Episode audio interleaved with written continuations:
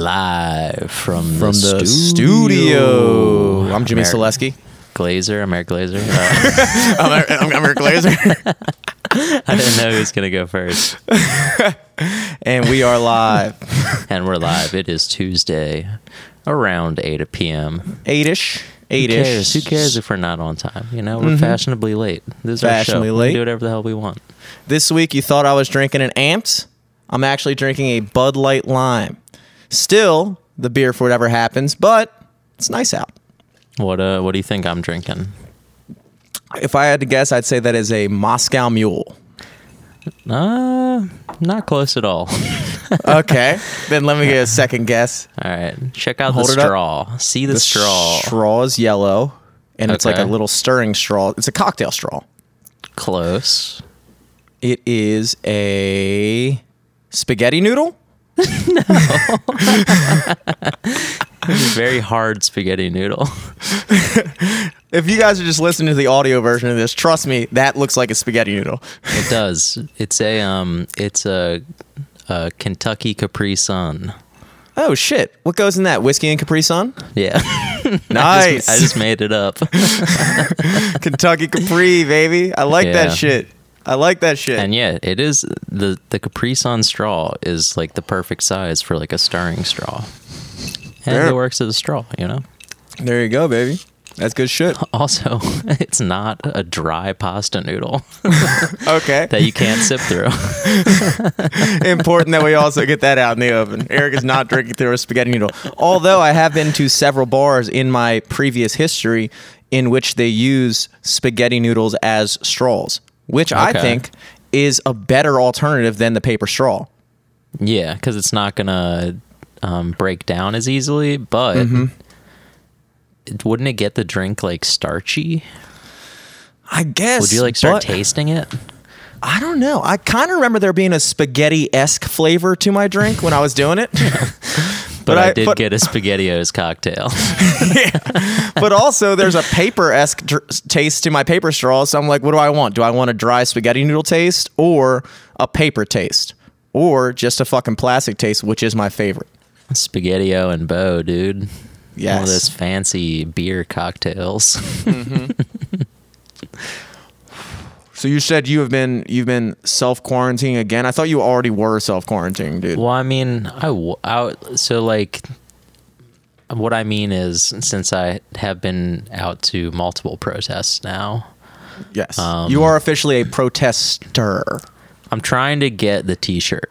If you go to all ten of them, I went to ten protests and all I got was this lousy T-shirt and all I got was no police reform and, and probably t-shirt. coronavirus. No, but yeah, I went to um I went to another protest uh last Friday. Um it was down at City Hall. It, was less of a march. It was more of just kind of like a congregation and just passing the mic and letting people, you know, say what they want to say. Um and it was it was even more low key than the other one that I went to. There's still a lot of people there, but like uh yeah, it was the weirdest part of it was one of the person's speeches ended with being like one of the like the it's kind of like hack where it's like look to the person left of you, look to the person right of you, tell them that you love them, mm. and then everyone in the crowd just started hugging each other and mm. like and I was like no. No, that's not what he said. he Look at the person left to you. Cough on that motherfucker. Yeah, that that one I definitely stayed away from people. Did you hug anybody? Did you hug Liz? We yeah we hugged, but um but we didn't like hug any. We were far away from strangers and like because the the first one we went to was so like at least for me it was like jarring because it was like fucking we were walking down Baltimore Street just like butt to butt and, Yeah. and it's like we're all just transmitting this disease if it's Yeah. around here right now. We're playing a big ass game of telephone with coronavirus through like eight blocks of Baltimore Street. Well, I think I was talking about this. I did the uh, I did um, the trap podcast with Matt and Sig, as in I produced it, and obviously said a lot more stuff on the podcast than than a regular producer. than a would. regular producer. I always, I always like whenever I'm producing somebody else's podcast, I always think like, all right, what would young Jamie on the Rogan Experience do? So then I pull up the completely wrong video, but and also, then talking to the mic from 20 feet away. Yeah. but uh, no, it was a good podcast today. But we were talking afterwards, and um, I was saying that I think I, I've noticed that this reopening phase has been happening like a lot faster than I thought it would, like I had imagined it would. Like I thought, like it was going to be like when we moved into phase one, that it was going to be like a another month before we went into phase two, and then it was gonna be like another three months before we went into phase three or whatever. But like phase one was enacted like at the beginning of June, and now we're going into well- phase two. Yeah, it happened like uh it was like Monday, right? Monday Mm-hmm. was the start of phase one. for I think For the city, I guess. for the I think city. for the yes. city, yeah. Yes, yeah. But for the county, I think we've been in phase two since Friday, which I didn't know that that was specifically just the county. So last week on the podcast, we were discussing how I really wanted to play at the Fed Hill Merit because that was my dream gig, essentially for obvious reasons. And uh, some a, a listener of the podcast sent me a screenshot of the Maryland Phase Two laws, and they were like, "You might get that dream gig after all," because Phase Two in Maryland started last Friday at uh, 5 p.m. and my gig was at 6 p.m. So my so Very my immediate close. You're cutting it close. cutting it very close. Like, dude, as soon as you guys can open it exactly five, I will be down there and set up by six, no fucking problem. But then I realized, oh wait, okay, the city's still behind on that. So I almost thought for a second, I was like, this is a, a God given miracle. but lo and behold, that that has passed, and uh, didn't get to play that. I still have yet to play an actual gig but uh, things are starting to pop up on the horizon. Like uh, our friends at Atlas Restaurant Groups. Uh, I didn't. Your friends. Yeah, my friends, my friends at Atlas Restaurant Groups uh, are they are doing a mandate. I thought this was kind of cool. I thought it was kind of cool, but also I was like, damn. This is going to require me to wake up early. But basically, they are doing a mandatory uh, coronavirus training session for all their staff, including their musicians. Wow. And so we have to all log. They have like two meetings. And we have to all log in at a specific time on the Zoom meeting Okay, and like yeah. be present. It'd be funny if like they just all packed you into like a small little room for the Yeah. coronavirus safety training. they still have like the signs up at their door that's like no masks, no hats, no jerseys. So then everyone Yeah. has to take their mask off. yeah. And the first one was for scheduled for yesterday at 10 a.m. Yeah. And was your uh, eye itching? What was that? yeah, I think I think it's allergies or something. I think I'm allergic to fucking lying, but uh, but it was scheduled for that time, and uh, I fully intended on attending it, but then I realized, oh my god, I haven't been expected to wake up at be ready by 10 a.m. in so long. So I Dude, woke up yeah. at 10:30 and was like, well, there goes that. That's out the fucking window. But they have a second one uh, coming up this week, which I ha- I guess I I need to attend. you must. I must. But it's cool that they're doing that. I'm kind of curious to see what it's gonna be. Like, am I gonna have to fucking like wear a mask when I'm singing? Because that'll be that'll be weird. That'll be hard. That'll be very hard. That'd be very difficult. Speaking from doing something in a mask entertainingly, it's hard. Yeah. And my immediate thought was like, dude, if I gotta go and sing with a mask, I might rather just not because I feel like that'd be weird. But now I'm like, all right, whatever, I'll Your do it. face is gonna get so sweaty. That's Yeah. what happened to me at least. but it's uh i mean it's, it's cool that they're taking those precautions obviously as a as a whole things are starting to play out as i had imagined it's you know every single place that's reopened essentially has either cut back shifts or um, cut back rates for how much they're paying Yeah. so that's like something that i was kind of anticipating and now i'm like okay so when i do go back in it's it's not going to be the same amount of money and it's not going to be as often and so now it's kind of put me in a different mode where i'm like all right so maybe this whole thing working at seasons might have been a good a good play you know True.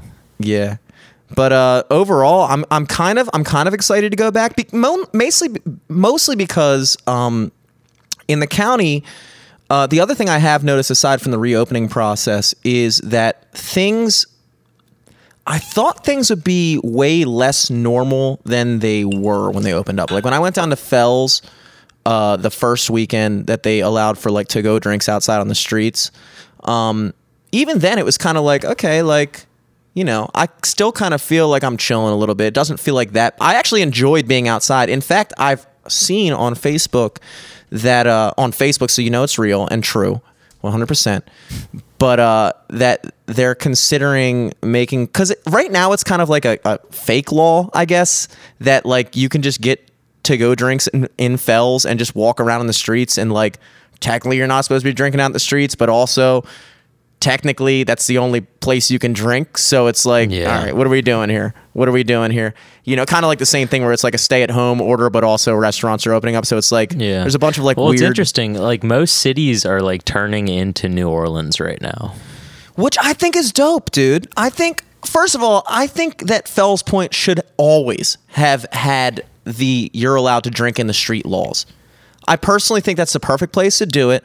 Like you, you section off those blocks of bars and you allow each bar to have their own policies. Like you can't come in here with a drink from somewhere else. You can't do this. You can't do that. But like it always made sense to me that like, yeah, if it's summertime, like, yeah, you should be walking around the streets, dude. That's what Fells Point's all about, bro you know um but also i've always thought that like just in general we should be allowed to drink outside which is why i continue to do it in my own daily life but uh yeah other than that i went to um this past weekend i went to the towson bars and uh same deal all outside just uh the, i went to the point was my first towson outing and uh they rebuilt the whole back patio it looks beautiful Oh, I and bet. they had yeah, that's like the only place you can drink though.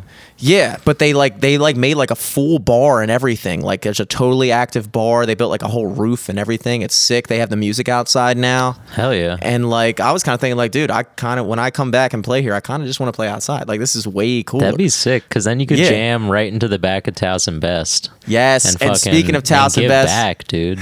Towson Best is open again. I got sushi for them today. I got Fuck. sushi for them today. Very up there excited today. about that. I was up there Really? today. I got yeah, I got Burger Brothers, but I I didn't know Towson Best was open. I just really wanted like wings and chicken Yeah. tenders, so I was like, I'll go Burger Brothers. Burger Brothers, not Burger Bros. You're going for the Oh, yeah. full. You're going for the full Burger Brothers. Yeah, I like to keep it formal. But yeah, my brother spent like forty eight dollars on sushi today from San Sushi too, and I was like, "Why didn't you call up Towson Best?" He's like, "They're closed, bro." And I was like, "The fuck they are, dude. There's no way they're still closed." And I called him up, and I was like, it rang twice, and I was like, "No, don't do it. Don't go to the voicemail." And then he picked up Towson Best. How can I help you? And I was like, "Yes, yes. Let me get a." Lunch special, please. And he's like, all right, man, calm down. It's like, dude, you don't know how much I've been waiting for this. Damn, fuck! If only I knew. Yeah, I totally would have gotten Towson Best today. But yeah, it was uh it, altogether like a good a good weekend to kind of like like everything's still kind of in limbo a little bit. Like the point closed at eleven. Like every bar is like closing at weird times, and I'm just kind of sitting there like, why? I don't I don't like if you're gonna be open with these rules. I don't understand why I got to close early. But like some bars are open later. Uh, so we were walking back. We walked past the Kent, and uh, they were closed and we were like fuck so we were like all right we're, we're taking it home boys i was with i was with alex and Wait, uh, what his- about? Aren't they in the backyard though, or like in the parking lot? Yeah, uh, the lot? backyard, Yeah, the dude. backyard. but uh no they they do it in the back the back can't even say the backyard now they do it in the parking lot The which happens to be in the back and then uh but they still close at like midnight so then we had to go we were just planning on walking home me uh zach and alex and then we stumbled into rec room and they were still open on the patio and so we chilled there did some rec roomy things I feel like they're the most prepared for this whole situation. Like They their got it back together. patio is so big. Yeah, dude. And it's like, I mean, what better week to introduce people back into this shit than this past week, which has been awesome weather? Like, literally, it's been like I wouldn't have been inside anyway. So I didn't even Yeah. notice anything. Like, I feel like we're always chilling outside. Who wants to be inside on a nice day? I've never understood those people. Those people. Inside people. Bro, it's nice. It's nice. Even I Go went outside. Exactly. I, I consider myself an inside person. I consider you an inside person too, but not when we're fucking out at the bars, dude. Very true. It's called going out to the bars, not called going into the bars. That's all I'll say about that. That's all that needs to be said about that. Damn, dude. We just needed this virus to prove you right. Yes, That's all. I've been we- waiting for it. I've yeah, finally. And uh, so we did that on Friday night. Nice evening, and then uh, Saturday. Saturday was like a very uh, one of my favorite days ever. Honestly, I went to the studio in the morning esque time period, which like essentially is two p.m. for me. So I went to Yeah, the studio for at sure. two Same p.m. here. Yeah, same here. You Everybody know, gets I'm it. still getting the sleepies out of my eye. Yeah. So I went there. I met up with John and um, Joe from the band, and we sat in the studio for like six hours. I think. I think all together in the course of six hours, we laid down four measures worth of shaker tracks.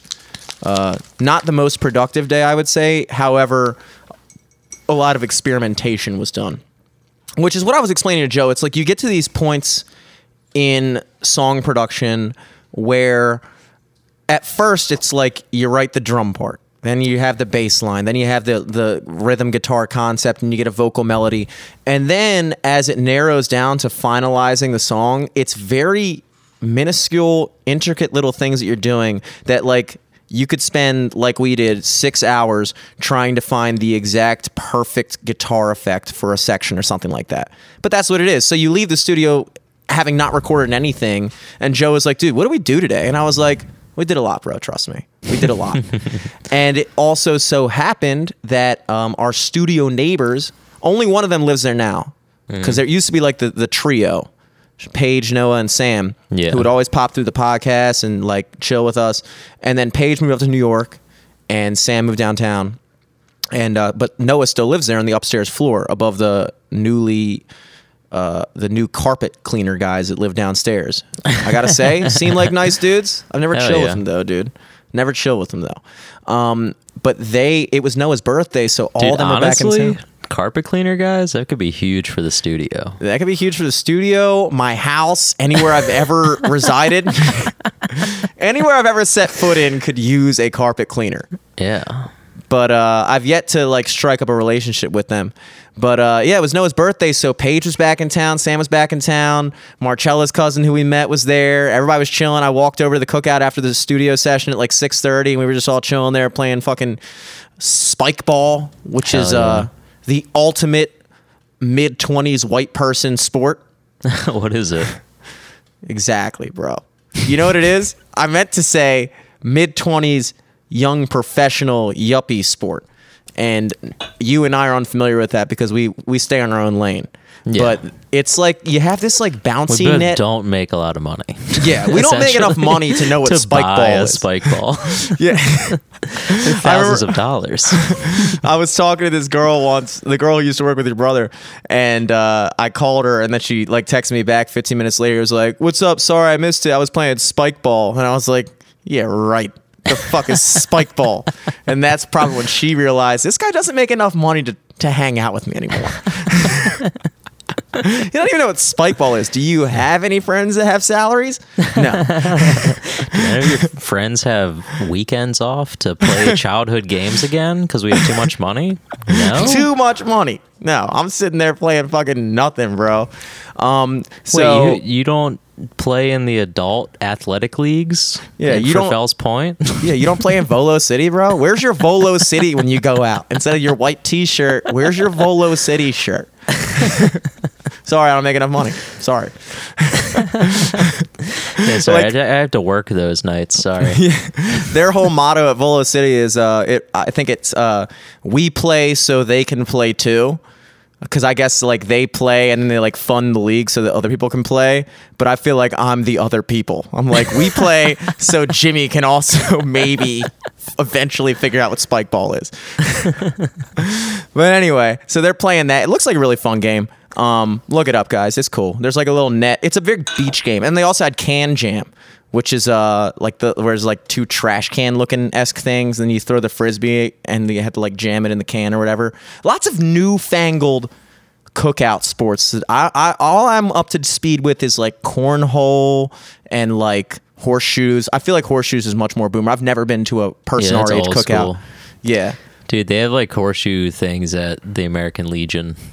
That should That's tell cool. you something. Yeah, but the American Legion also has uh pool, which is Shuffleboard shuffleboard. That is the oldest school of all bar games, I think. for sure. But shuffleboard, like the outside version, where you have like the pole and shit, that is Yeah, like, like, on beyond. like cruise deck. Yeah, that's like beyond boomer. That's like generation. That's like what do they call those before? The greatest generation. The greatest generation plays outside shuffleboard. Boomers play horseshoes. Gen Xers play uh, Dungeons and video games, board games. Yeah. They play Sorry. yeah, millennials we play cornhole and we then, play like we play Bop It. We play fucking yeah, yeah. yeah. I was like, dude, I see you guys playing spike ball. But if any of you guys broke out the fucking bop it right now, I would fucking take it to the hole. uh, but yeah, so we were playing a couple of those games and whatnot, and it was a nice time. Like it was like, it was like, you know, they're all from Harford County, so like they don't give a flying fuck about all the all the shit. So they're just having a grand old time. There's probably like 12 people there cooking out. Nobody was like dancing and making out and stuff, but like we were eating some burgers, hanging out. And you know, I live next door, so I was just the guy from next door, which gives me free reign, dude. There's not even a fence between us. I'm coming over. Plus, I was invited, and uh, and then I hit up Mahedi, and uh, the delivery driving shit has knocked my car like on its last legs. Like Really? this whole weekend, I was got on, that car. I mean, like tire wise, though. Okay, okay, Literally, okay. its last legs. To get even more metaphorical, it needs a new pair of shoes. Perfect. Yes, I can, I can get behind that one. Yeah, it needs needs a new pair of shoes. You're getting And, uh, shoes before you get new legs. Ex- yeah. Every time my fucking shoes get a hole in them, I'm just like, dude, I gotta fucking. I'm Get trying to rid get of all of- fucking purebred Italian legs this time. I'm not taking my shoes off, dude. I'm just getting rid of the whole fucking bottom section. So, so like every one of my tires had a screw in them, and like I've been trying Ooh. to keep up with them, trying to like pop them out, plug them, but it's so like tedious to have to keep doing that and jacking up your car all the time and doing it. And finally, I just got to the point where I was like, all right, my front tire is literally a spare tire now because it won't stay it won't stay inflated for more than like four hours. Yeah. It'll like pump up and then just be totally deflated in the next whatever. My back tire is losing its entire inflation over the course of three days. So is the other back tire. I only have one tire that I can depend on at this time. Well, My at least when you like buy new tires, you can just be like, all right, let me get four new tires. That's what I and I'll did. keep and I'll keep the one as a spare that wasn't busted. Yeah, I dropped five hundred and forty dollars on tires today, dude. Jesus. There wasn't like, Like- a quarantine sale? Not really. Damn. Maybe, maybe. I don't know how much Probably a markup, dude. exactly, dude. He was like, a first sale in three months. luckily the, my mechanic is like a family mechanic kind of so like i trust him i played in that band denim and lace with him for like three years so like we're Yeah. cool that is i've said it before you gotta have you gotta have a friend that does car work the last thing you ever want to do is go to a random ass mechanic because they will fucking they'll do something to you so he hooked me up with four new tires and uh yeah it was uh but before that, I called up Mahedi because I was planning on going down to Fed that night, but I was like, dude, honestly, I'm on a spare tire. I'm on two other tires that I can't depend on at all. I don't think I'm ready to just drive downtown. I got to finish out this whole weekend's worth of driving shifts and shit. So like, Damn. I'm down to chill, but like, you might just Come have to up roll up to here, me, please. Yeah. and plus, he was down for it because you can't do shit down in like the city right now compared to what you can do in Towson. So he was like, all right, yeah, I'll, I mean, dude, there's up. probably more people up there than legally could be in a bar. Definitely, definitely. Now, don't get me wrong; the bars weren't crazy packed. It was honestly. Let me put it this way: I wish that this was always what bars were like. Like Okay. the amount of people that were at Rec Room and at the point. Unless I'm playing. If I'm playing, I want it to be fucking wall to wall, obviously. But if I'm just chilling, this is like the ideal amount of people. I've never been more comfortable just chilling. Like you can hear yourself talk, the music's Yeah. in the background. It's like a Monday night at a bar, but on a weekend. Yes. Yeah. It was like it was like the perfect amount. And uh, so he came up here. We went out to, uh, I think we went to the rec room again. You know, because it was like that's that was that's my new favorite place right now, dude. for reasons we'll get into later. Yeah. But uh, and then uh, so we we were drinking there for a bit with uh Zach and Mahedi, Alex's neighbor, but not Alex, because Alex went out drinking earlier that day. Uh, and everyone at the bar when I showed up was like, "Oh, dude, you just missed Alex. Like he was so fucked up. He just like stumbled home, and I think he Oh. just passed out." And I was like, "Yeah, he was." I literally got off the phone with him an hour ago, and then I texted him like 30 minutes later, and I just never heard back from him. And I was like, "I that's obviously what the fuck happened." You know, it's classic Alex move. well, I mean, he's. I'm sure he's just like he's ripping to go out. Like I knew Oh, yeah. he was. He's such like an outdoor cat. You know. Alex He, thrives like- in yeah, he thrives in that environment. So I'm sure he just like went back a little too hard. Yeah, so he Which was is chomping at the bit. understandable. Totally, to the totally, best of us. totally. And uh, so that was like the. It's always like the weird thing, like when you're hanging out with somebody for the first time without your glue. You know what I mean? Yeah. Like it's like. it- yeah, you don't have well, and that's always weird. It'd be weirder if Mahedi wasn't there. Like it was just you and him, yeah. because then the dynamic is so different. Because it's Well, you- usually three people. It's you, You Alex, need a and him. third person. You need to be three dudes at a bar at minimum. Yeah, You know, like it's like if, if, if it's like a not weekend night, like you can catch a happy hour with your boy and sit at the bars. But like if it's like a weekend night, you kind of have you got to have at least the trio, dude. You got to have the tripod, just for social dynamics. You know. Yeah. So uh, I hit up Zach and I like. mean, to be fair, we could totally dynamic duo. Any Oh yeah, we could do it. We could do it. You We gotta, do you it. gotta, like, I even like, But with- for yeah. if you're like a new friend, a new friend, dude. Yeah. You need to have that three way dynamic. You need to have him say something, and then it doesn't necessarily have to be me who says the next thing. It could be this but guy. you could throw something else in. You could Yeah. tag it. You could, you know. the flow is better that way. So uh, we're all hanging out. We're out at the bars. I don't know what time we decided to go back because I got pretty fucking trippy rippy that night. And then Zach was like, "You want to go back to my condo?" And I was like, uh, "Let's go back to my spot." I don't even know how I convinced him. I don't even know why I convinced him. But for whatever reason, I just had a hunch that my spot was the place. So we're walking back, and when I get back to the door, I walk into my apartment, classic mode. My brother's got like seven people over. He's got like some chicks over. I was like, yo, this is sick. Not on, not because like I know these girls are my friends. They're Yeah. my friends. But like they're also happen to be super hot. So like when you're hanging out with Lord Leisure for the Yeah. first time and you just randomly stumble into your apartment to a Yeah, bunch of during nines. quarantine. Yeah, during quarantine to a bunch of fucking nines rumbling around. You're like, I was like, dude, I look like the boy right now. Great first Jeez. impression. Great first impression. And like obviously my brother and his friends are all fucked up and like they're you know, they're we all were on the wrestling team in high school, so like obviously a Start bunch of dudes. We start wrestling. So Yeah. like I'm I'm like trying to I, I walk in. We don't have shot glasses anymore for some reason. I don't know what the hell happened to all of our shot glasses. So I was like, yo, let's get some Evan shots out of these wine glasses. We take a couple pulls of the Evan, walk back to the couch. Mahedi's sitting on the couch, Zach's sitting on the couch. I try to walk out of the room, and all of a sudden, I got Dom and his friend Scotty on my legs, not letting me go anywhere, dude. They're not letting me go. And I'm like, bro, let me walk to the kitchen, man. I'm trying to make myself a drink.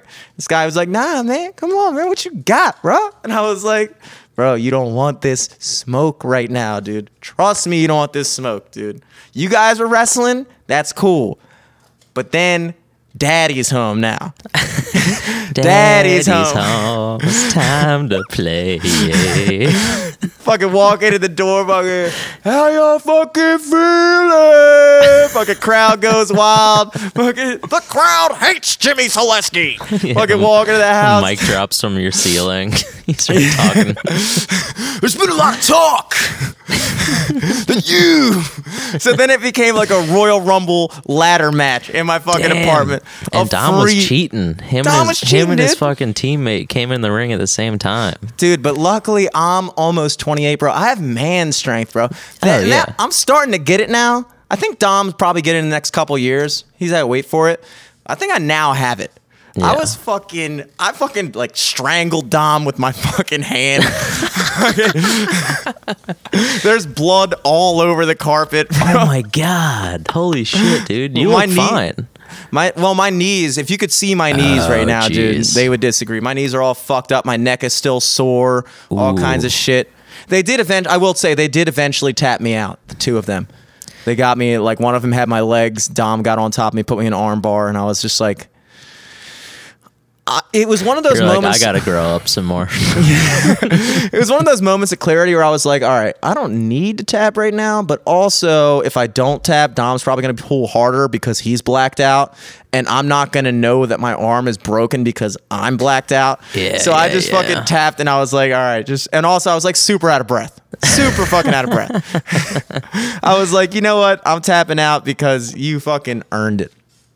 And then, uh, you know, classic situation. Mehetti's on the couch and fucking we get in a big ass like political debate. It's just like all the good stuff you want out of a night, you know? It was like everything from like you, you start out the day, you get some music stuff done. Then you go to the bars with your. Then you go to the cookout, see some old friends. Then you go to the bars with your boys. You come back. There's a fucking Royal Rumble in your apartment. You're drinking. There's people running around.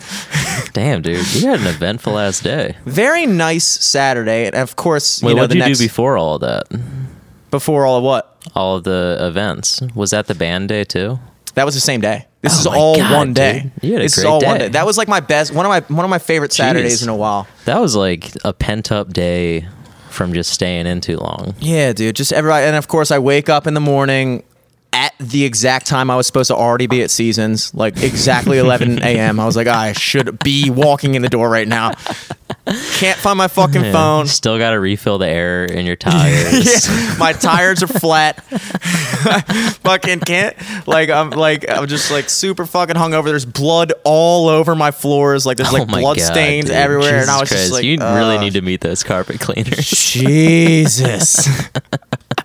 and I walk into Seasons, and uh, like I said, I didn't have my phone because I couldn't find it. And uh, I walk into Seasons 15 minutes late, and I overhear the owners, Matt and Pete at Seasons, discussing. Matt's like, "Where the fuck is Jimmy? Where the fuck is he?" Blah blah blah. And Pete's like.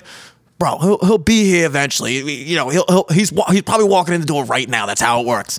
And as soon as I hear that, I turn the corner. He's like, "See, I fucking told you, he's here." It's like, yes, I fucking love working here. Hell it's the yeah. fucking best. And they were just like, you fucking went out drinking last night? I was like, did I ever? Blood on your face like war paint. yeah, dude. Yeah. So then I fucking, uh, you know, we had a nice day at Seasons. I went to, um, I really was craving a bagel again, you know, Lox bagel with cream cheese. And so I would decide I was going to go to Einstein Bagel Bros because I had a, a, a, a not I had a, a- an annoying thing with THB recently. Really? No, What no happened? shade to THB. I respect what you guys are doing, but also it's like really, bro. So two weeks ago, my immediate thought was like, "Towson Hot Bagels, man. I want to support local business, blah, blah, blah, blah. So I'm like, I'm driving back from a delivery on a shift because I'm always feeling this way on a Sunday. I want a fucking bagel on a Sunday. So I'm driving back from a shift and I call him up and uh, I was like, hey, can I place an order for pickup? And they were like, nah, you got to you got to go through the app. And I was like, oh, you mean I can't just like tell you what I want and come and grab it? And they were like, no, you got to go through the app. And I was like, what what app? And they're like, the THB app. And I was like, all right, dude, I'm driving. I'm not. I'm driving right now. I'm not doing that. So I just went to Einstein. I just went to Einstein. Like they kind of drive irritating. through? Well, Einstein, like you know, you walk in, you have to wear a mask, and then well, you're talking about THB or Einstein. No, Einstein. Einstein. I haven't don't- been there in a while. No, I don't think they have a drive. I didn't see one. You just kind of walk in, get your bagel. Like I called it in because I'm on the middle of a shift and I'm trying to like call in, say like this is what I want. I'll be there in five minutes to pick it up, so it's already ready. I can get the fuck out of there. Yeah. And uh, so THB wasn't having it, so I went through Einstein. and I got it, and then a week later, still feeling the burn from that. I'm still a little perturbed because I went back to Seasons and I was like, yeah, I got Einstein because THB just wouldn't take my order. Like they refuse. I was like, dude, I'm on the phone with you, bro. Just can you, can I just tell you what I want and then you like make it and then I grab it? Like, is that we can't do that anymore? They were like, no. I was like, all right, whatever. I didn't get into all that because I'm not trying to like bug them, you know. Yeah, but yeah, that's yeah. the way I'm feeling in my heart. And so N- this week, I was like, all right, I'm gonna go to Einstein. So I go to Einstein at 2:10. They close at two. I was like, what the fuck kind of place closes at 2 p.m.? So now I'm annoyed at Einstein. All the bagel places in Towson are just getting my fucking goat right now. The thing is, Einstein is like, because I so like uh, in Bethesda, whenever we have shoots in Bethesda, me and Joey would usually like stop at Einstein because there was like one on the way there, mm-hmm. and like it's like a good. It's like a good filling breakfast, but Mm-hmm. it's nothing on THB in terms of quality and taste. Well, Like wait till you get a load of this, then, bro. They got some spongy ass eggs, dude. I know Mm, that might you be the problem. I know, I know you're getting just like lox, lox and cream, and cream cheese, and cheese, yeah. stuff, but like I was getting like regular sandwiches and like THB. They use like legit bacon. It's not like Yeah. that weird like freeze dried shit that you can cook Mm-hmm. in 30 seconds in the microwave. Like Einstein, it, I don't know. And their coffee always tastes so fucked up. You know, I coffee feel sucks. I drink so much coffee from so many various places that I don't even pay attention to what it tastes like. Like I couldn't tell you what a well, good I mean, coffee well, yeah. is. I mean, to be fair, if I'm drinking coffee, it's not because I like the taste of it. It's Yeah. because I want to wake up. Yeah. But All- if I had a if I had a choice, if like you know, and I do because there's a Starbucks right next to it. I'm too lazy to ever get the coffee from the Starbucks, but. If I wasn't lazy, if I already had coffee, I Mm-hmm. would get it from, you know, if I had had coffee before I went to Einstein, I would have gotten the coffee at Starbucks too. But that's kind of like what the whole idea behind any drink that you drink to get a specific stimulation from it, whether it be coffee for the caffeine effect or booze for that drunk effect. It's like I can I prefer certain beers to other beers. But like there's no beer on the face of the earth that I think tastes better than a diet Dr. Pepper. so it's like when somebody's like, "Oh my god, this is a but great listen to this. beer." You've had, you've definitely drink, you've drank more beer than coffee in your life, correct? Uh, coffee's pulling. Well, actually, beer's making a good run for itself this week too. So I can't say I've been drinking a whole lot of fucking both recently. Yeah. I think if anything, diet soda's been been seeing a recession. Damn, really? I know. I mean, don't get me wrong. I drank three cans of Diet Dr Pepper the other night because they were in my apartment vending machine. so I bought all three of them immediately. I was like, these are mine. Dude, yeah. I I uh I went shopping last night Mm-hmm. because like I had food at my house, but like I didn't want to eat it. so I was like, let me go to the grocery store real quick. And I checked like Giant when they were closed and it said they were closing at like 11 and it was 10:30 so I just like sped up the street Mm-hmm. I like ran in there I was like running around all the aisles I was ignoring all the stickers on the floor telling me which way to enter the aisle cuz there was no one there anyway it didn't matter Mm. Yeah, it's like, dude, but like I was racing around and like when I was checking out, I was like, ooh, no, it'd be good with dinner if I got like a bottle of Coke. Mm-hmm. So I got the bottle of Coke, and there had been, I'd been in a Coke drought, and uh, and when I ate my dinner, before half of my dinner was eaten, I had already drank like three quarters of the Coke. you were 'Cause I was, splurging, I bro. was fiending for that Coke. I was fiending for Fucking Coke. cokehead, bro. What the hell, Coke head. dude? I'm a Coca Cola head, dude. I see how it goes, man. But like, just to, just to, just so, because I feel like right now at this point in this bagel story, people still are thinking, Jimmy, get the fuck over it. Yeah. So what happened? But however, after I discovered Einstein was closed, I was like, you know what? I'm gonna play THB's game better. I'm not gonna call him. I'm gonna drive over there. I'm going to put a mask on. I'm going to walk in the store. I'm going to say, "Can I please have a bagel with lox and cream cheese, lettuce, tomato, and light capers and onions, please? Everything bagel. Normal order." Yeah. walk in, standing there for like five minutes, and the guy is like, "We'll be right with you." He's doing some bullshit on the computer. I'm like, "All right, that's cool. That's cool." I will. He walks up. He's like, "You picking up?" And I was like, "Nah, I was gonna um just place an order real quick." And he's like, "Nah, man, you got to go through the app." And I was like, Bro, I'm right here. I'm right here, dude. Like, I can't, I'm looking at you right now. I can't just say, yo, can you please make this thing? And he was like, nah, That's And I pretty was like, fucked up. I was like, all right, That's I, I think that's the line for me. that is the line for me because I gave him a second chance, and I get it. But also, it's like, dude, come on, man. It's like, so I'm not gonna get an argument with the well, guy. also it's like it's also like when originally you stood in there and you're mm-hmm. waiting, you're waiting for five minutes before they helped you.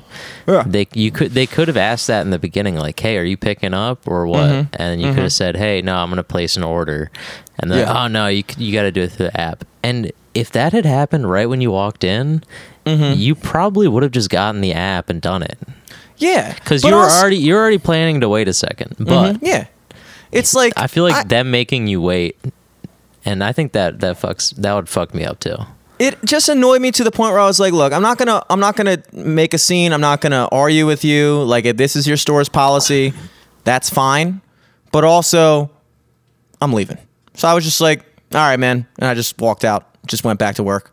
It's like I'm not doing this whole shit. Like I don't. I didn't even bring my phone in here. Now I got to walk back out to my car, walk back in, download a fucking app, register my email address and all this bullshit just to get a fucking bagel. I'm not doing that. I'm not doing. I'm right here, dude. I'm right here, and I get the whole. Again, I don't mean to cast any shade on THB. I love local business. I, I support them. I will definitely go back there when you start fucking taking orders normally again, because I'm still not getting the fucking app. But like, until then, it's just like. I get it to an extent because they're doing this whole like contactless ordering shit. But it's like, dude, you're But still how are you? You're not fucking touching the bagels to be like, all right, can I get the fucking I- this this bagel? one? and then I put my finger in the cream cheese I want. I spit on the lox I want. Yeah, this and then, one. And then I go and then lick every topping I want on the bagel. I want this lettuce and this tomato. Can I cut the tomato? Let me cut the tomato. I want this Yeah. exact size. Can I like, use my penis to cut the tomato? like, bro, I'm just gonna tell you what I want, and then you're gonna hand a, me a bag. You're gonna hand me a bag. You're gonna hand me a bag that you've touched, that your four staffers in the back have touched, and then I'm gonna fucking eat it. And it's like, dude, what's the difference between me just telling you and then we do the same shit? What's the difference? Is my whole point. So it's like there's certain things like that that it's like I get what you're trying to do, but it's kind of like the same thing when you go to a supermarket and they have the fucking like over top of the credit card machines, they have like the saran wrap. Yeah. But like they don't change the saran wrap over the course Yeah, of the no. entire day. It's just it's protecting the machine from coronavirus. Yeah, no one like- else. yeah, it's like, yeah, it's once we lift this pla- like and machines can't get coronavirus. Yeah, It- yeah, exactly. This thing's fine. It might get a regular computer virus, but it's unsusceptible to the coronavirus. Meanwhile, 75 people per hour are walking up to this fucking machine touching the same plastic wrap, and I'm supposed to feel safe because of that? Because you guys want to put on the facade of s- stopping the spread? Just Yeah. be real, it's almost bro. More, it, it seems like they're trying to like sell those like Yeah. card readers. Like it's like a grandma with like an old couch or something where it's or like Mm-hmm. a sneaker head where they have like the plastic on the bottom of their shoes. It's like, come on, dude. Just take it off. Just fucking walk around in it. Yeah. It's uh yeah, so certain things like that, it's just I just want people to be real is all I'm saying. Like I totally respect rules and stuff like that, but the second your rules just kind of like seem like hypocritical and backwards, it's just like sorry man. I so I went back to Seasons and of course Matt at Seasons was like, I can make a fucking bagel. I mean, we can make a bagel at Seasons. I was like, dude, what are you talking about? So he gets uh he gets out pizza dough puts it in a circle, boils it for 30 seconds, Yeah, throws dude. it in the oven, comes out, put some cream cheese on it. Awesome. It's like, dude, yeah, we should make bagels. That's here. beautiful. Yeah, I was He like, gave he basically just made you a fresh baked bagel. it was actually really good. It was really good. Yeah, man. I mean, yeah. I mean, that's why that's why I appreciate Towson hot bagels over Einstein bagels is because they do make their f- bagels fresh every morning. Mm-hmm. Mm-hmm. But you got a fucking made to order bagel, dude. That's Yes. fucking that's something else. Made with love. I helped make it. I helped make my own bagel. That's the first time I ever done such a thing. Yeah. It was a nice thing. You do the same thing to make pretzels, but you got to throw a little uh, baking powder in there. Uh, okay, that makes sense. Well, usually you would use like lye, but like I don't just have fucking lye, baking lye. Isn't that also what they put on like bodies to like decompose them faster if you kill somebody? Yeah, and it like makes Same thing. soaps and stuff. Yeah, we saw Fight Club, Yeah, I saw Fight Club. I know it. dude. Well, you were talking about man strength and tire problems earlier. I had I had a doozy, but it wasn't for me. So, uh, like Liz came over, and uh, and there's like this little curb on my street where like it's at the it's it's actually like behind my house for the the driveway, but we, like I can't park there, so, which sucks. But like my my street's good with parking Yeah, it's not but bad. um but like right at the like the dip of the curb for the driveway there's like a metal bar of like to reinforce the concrete i guess um but it's like sharp at the edge of that curb because it just like it cuts off and the concrete is broken away. So there's just like a little metal spike sticking out. So liz was like backing into a spot and then just like sliced the side of one of her tires. Ooh. and I was like, "Fuck!" It was it was right before we were going to one of the protests, and uh, and um, so like that we're already like running late. We're perpetually late to protests. Always late. Always late to a protest. um, but so like you know. I, I like literally was coming outside to be like, all right, we're about to go, and then she's like, my like I could hear the tire going like It was on the side of the tire. on the side of the tire. So I was like, oh fuck. I was because like when I heard it, I was like, okay, well, like maybe Hampden Tire. It's like two blocks and around the corner. Like they might be able to plug it if it's Or Jimmy Selesky, bro. Bring it Yeah. to Jim's tire shop. I Yeah, plugged. dude. As long as your fucking brother hasn't lent it out to someone. yeah, exactly. Um, Jim's tire and auto. so I like go to look at we go to look at it and it's on the side and we're like fuck. So my street's kind of like at an angle, so I was like, let's can you like just drive up around the corner and get it on flat and then I'll just put the spare on it for now. Um, and then we'll like take my car. So she like takes it up to Roland. Uh, we go through her trunk and get all the shit out. I like jack her stuff up, and I'm like, I'm trying to teach her to like she she knows how to do it. She's been taught how to do it, but like I feel like anytime like I'm doing something like that, and if someone's there, I don't mind looking like an asshole. and Yeah. like I don't like mind looking like an asshole mansplaining changing a tire because That's like your fucking girlfriend, bro. You gotta then- change I know, tire. I know, I know, I know. Exactly. I gotta change the tire. But also, like, I want to let her know how to do it in case I'm not there for a time. It's popped, you mm-hmm. know. So I'm mm-hmm. like, all right, look under here. See, here, there's like a notch. You can put the jack under there, and then it won't fuck up the undercarriage of your car. So like, mm-hmm. just line it up. Make sure it's in there before you like start jacking it up, or else it might fucking fall off. And then I get her, I get the shit up. We take the tire off, put it in the back, put the spare on, and then I start trying to like take the jack down. And for whatever reason, like taking it down was like harder than putting it up. And I was like, what the fuck's going on? Like, this should be the easy part. Like, it should be working with me to fucking take itself down. Mm-hmm. And I'm like, I'm turning, I'm turning, I'm trying to turn. And then all of a sudden, I just fucking snap the steel rod for turning Too strong, jack, dude. My fucking man strength came You out. You fucking dude. outjacked the jack, dude. Dude, I outjacked the jack. so then I'm just like, fuck. So then I take half of it and I use it like if I was using like a screwdriver. So I just like put like the straight rod through the whatever, like the hole, and I start trying to like crank it down and it's still not going. And I was like, fuck, dude. Like, I, the jack might be broke. Like, I don't know. I've never had this happen before. So luckily it's at my apartment, so I just like go to my car and get my jack. And I'm literally fucking jacking up. I've never used that jack before. I'm jacking up her car by like turning it with my hand. Like my jack is fucking legit, dude. I mean, like eventually, like right when it was like when it started taking the the like the weight of the car, like I mm-hmm. I had to get the rod in there like for one or two cranks. But dude, my mm-hmm. jack fucking rules. So Either I- that, so but I, more so, you fucking rule, bro. Yeah, dude. so I outjack the jack. I fucking get jacked up with my boy. I take hers out.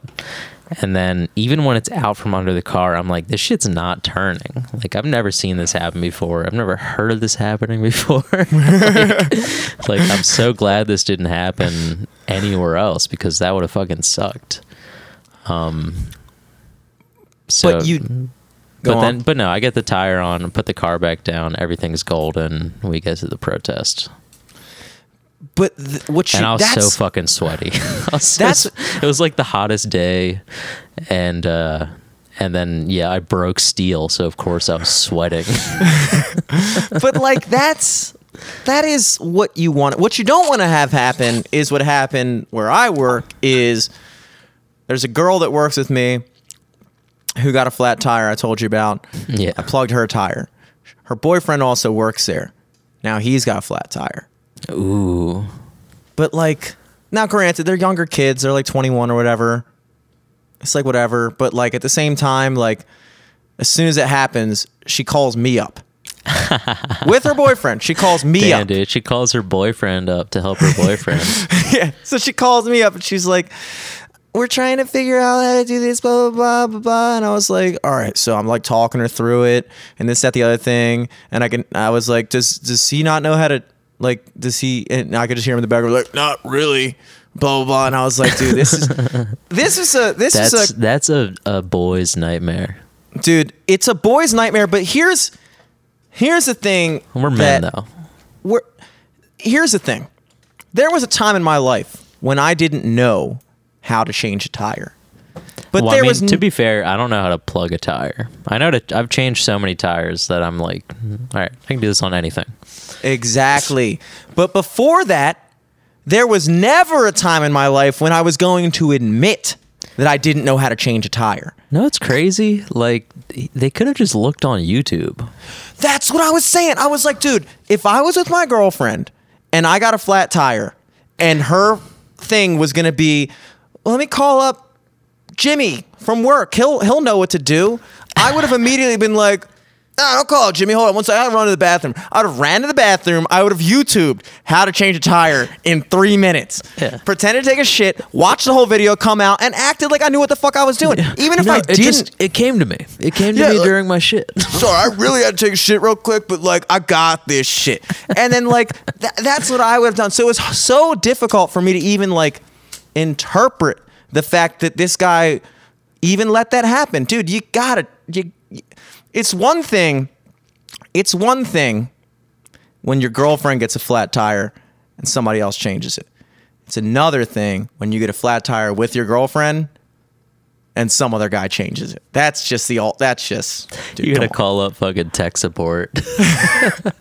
I was just like, dude, you know, I hope, I hope this comes as a lesson to you, because I even feel uncomfortable on the phone right now.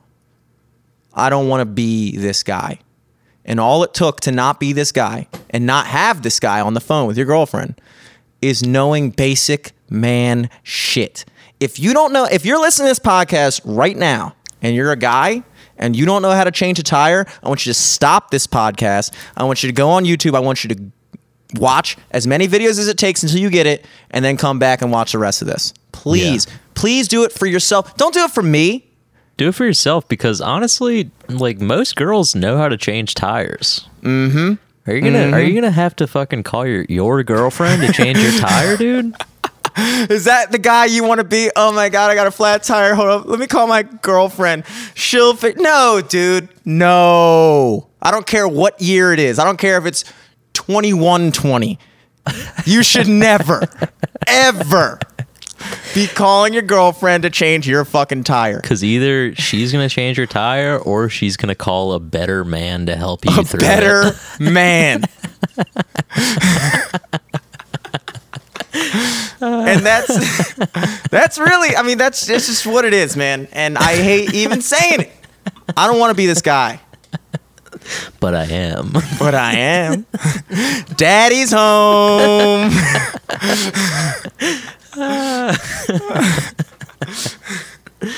oh shit. Um, and then let me think. Yeah. So that was that was my whole tire man strength combo for you. Got to tell that story, dude. Got to tell that story.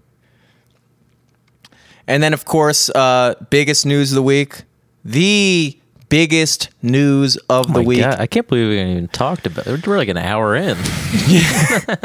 if you live in the Towson, Baltimore metro area and you are over the age of really 23, then you probably recall the Recher Theater. Or if you're younger than that, then you probably never knew that the Recher Theater existed. You probably think of it as a torrent.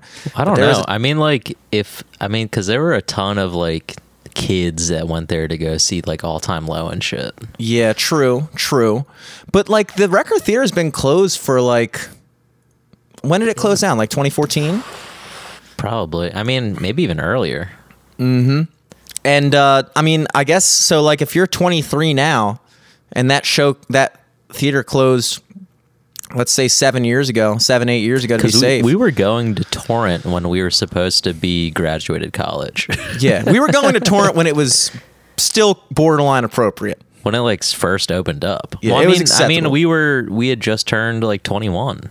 Yeah, like we were there, we were there, and it was normal. And so yeah, that was probably yeah, seven years ago, let's say.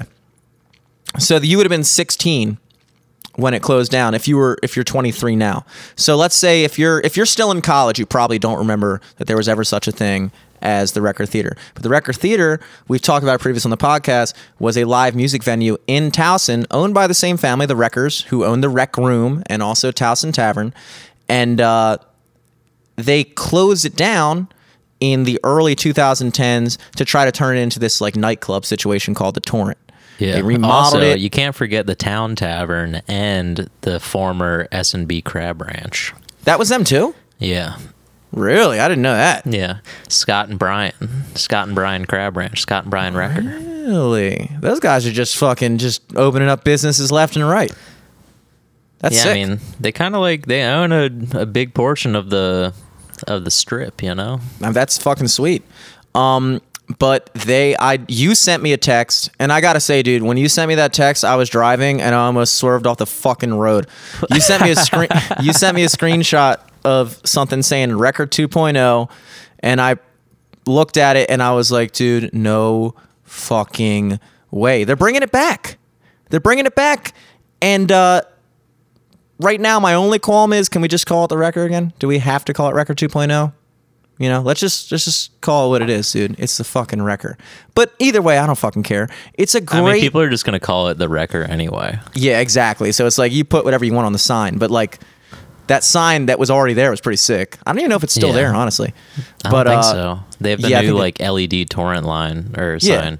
Because before it was like, because the Recher used to be like a movie theater. Mm-hmm. Because that was where my parents like worked and met, Oh, damn. Yeah. I didn't think about that. And it was like, and the the theater was like the Recher Theater and Rec Room, like because it was like two theaters and then like you know a lobby and all that shit. Um, but yeah. Very interesting. Very interesting stuff. Also, no, it's crazy. The back, the back room of Rec Room when like when we used to go there before Torrent Lounge, where like the DJs would play and shit. It was that small like black box with the bar. That was the green room of the original Recher. Oh, that was called what was it called? The uh because I also remember are you talking about the blue room right now? Yeah, I think so. Yeah, because for a while it was called. I remember that when we were in our peak college bar days, we were always partying in the fucking blue room in the back, and it was sick. Yeah, that But, was uh, the dancing room. But like I was looking at, I was like, this is everything. I mean, dude, we had a full fucking segment like two months ago talking about how Towson needs a live music venue, dude. One of our highest traffic YouTube videos, must have been listening. somewhere around 33 views. You got to imagine one of those 33 views was Scott and Brian. You gotta, you gotta believe it. You gotta believe it. Big podcast heads. But like when I heard that, it just it just blew my mind, and so now I'm just very much looking forward to those opportunities. I regret that I that it took until I was in my almost borderline, I guess what you would call late 20s for this to happen. This has been so much sicker if I was like 22 and this opened up. but like still, I'm playing at the fucking Recher, dude. No question. Dom's gonna get shows there. They're probably gonna start booking comedians again. We're gonna have another venue to bring people on the fucking cast and shit like that. Just what we need, dude. It's what Towson needs, bro. We don't need a nightclub. We got 17 fucking nightclub s. All Torrent eventually became was an extension of Rec Room.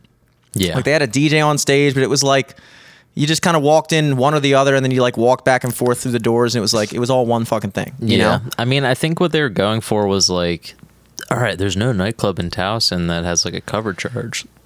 Let's Mm-hmm. fucking if we make that big, that'll be dope. Yeah. But then eventually no one went, and then they're like, ah, you can just come in for free.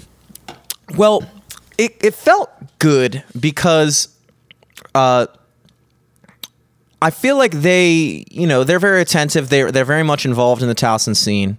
The owners, obviously, they have a lot of investment in this community, and uh, they noticed when we were in college in 2011, 2012 that the scene was turning the way of like EDM. That was when everybody had like the fu- what were those fucking things called? Like everybody would go to those raves, and there was always those like pictures on Facebook of people and crowds and shit like that. Yeah. Like every one of our friends had a picture at one of those things. I forgot what they were Yeah, even yeah. called, but it was Um, like I forget. yeah, I can't even remember. But like that was like what yeah, I people never were was invited to one of them. dubstep, bro. Remember dubstep? That was Yeah, the dubstep shit, was bro. Huge. there was some good stuff in that genre but Yeah. like they saw that turn and they made the move.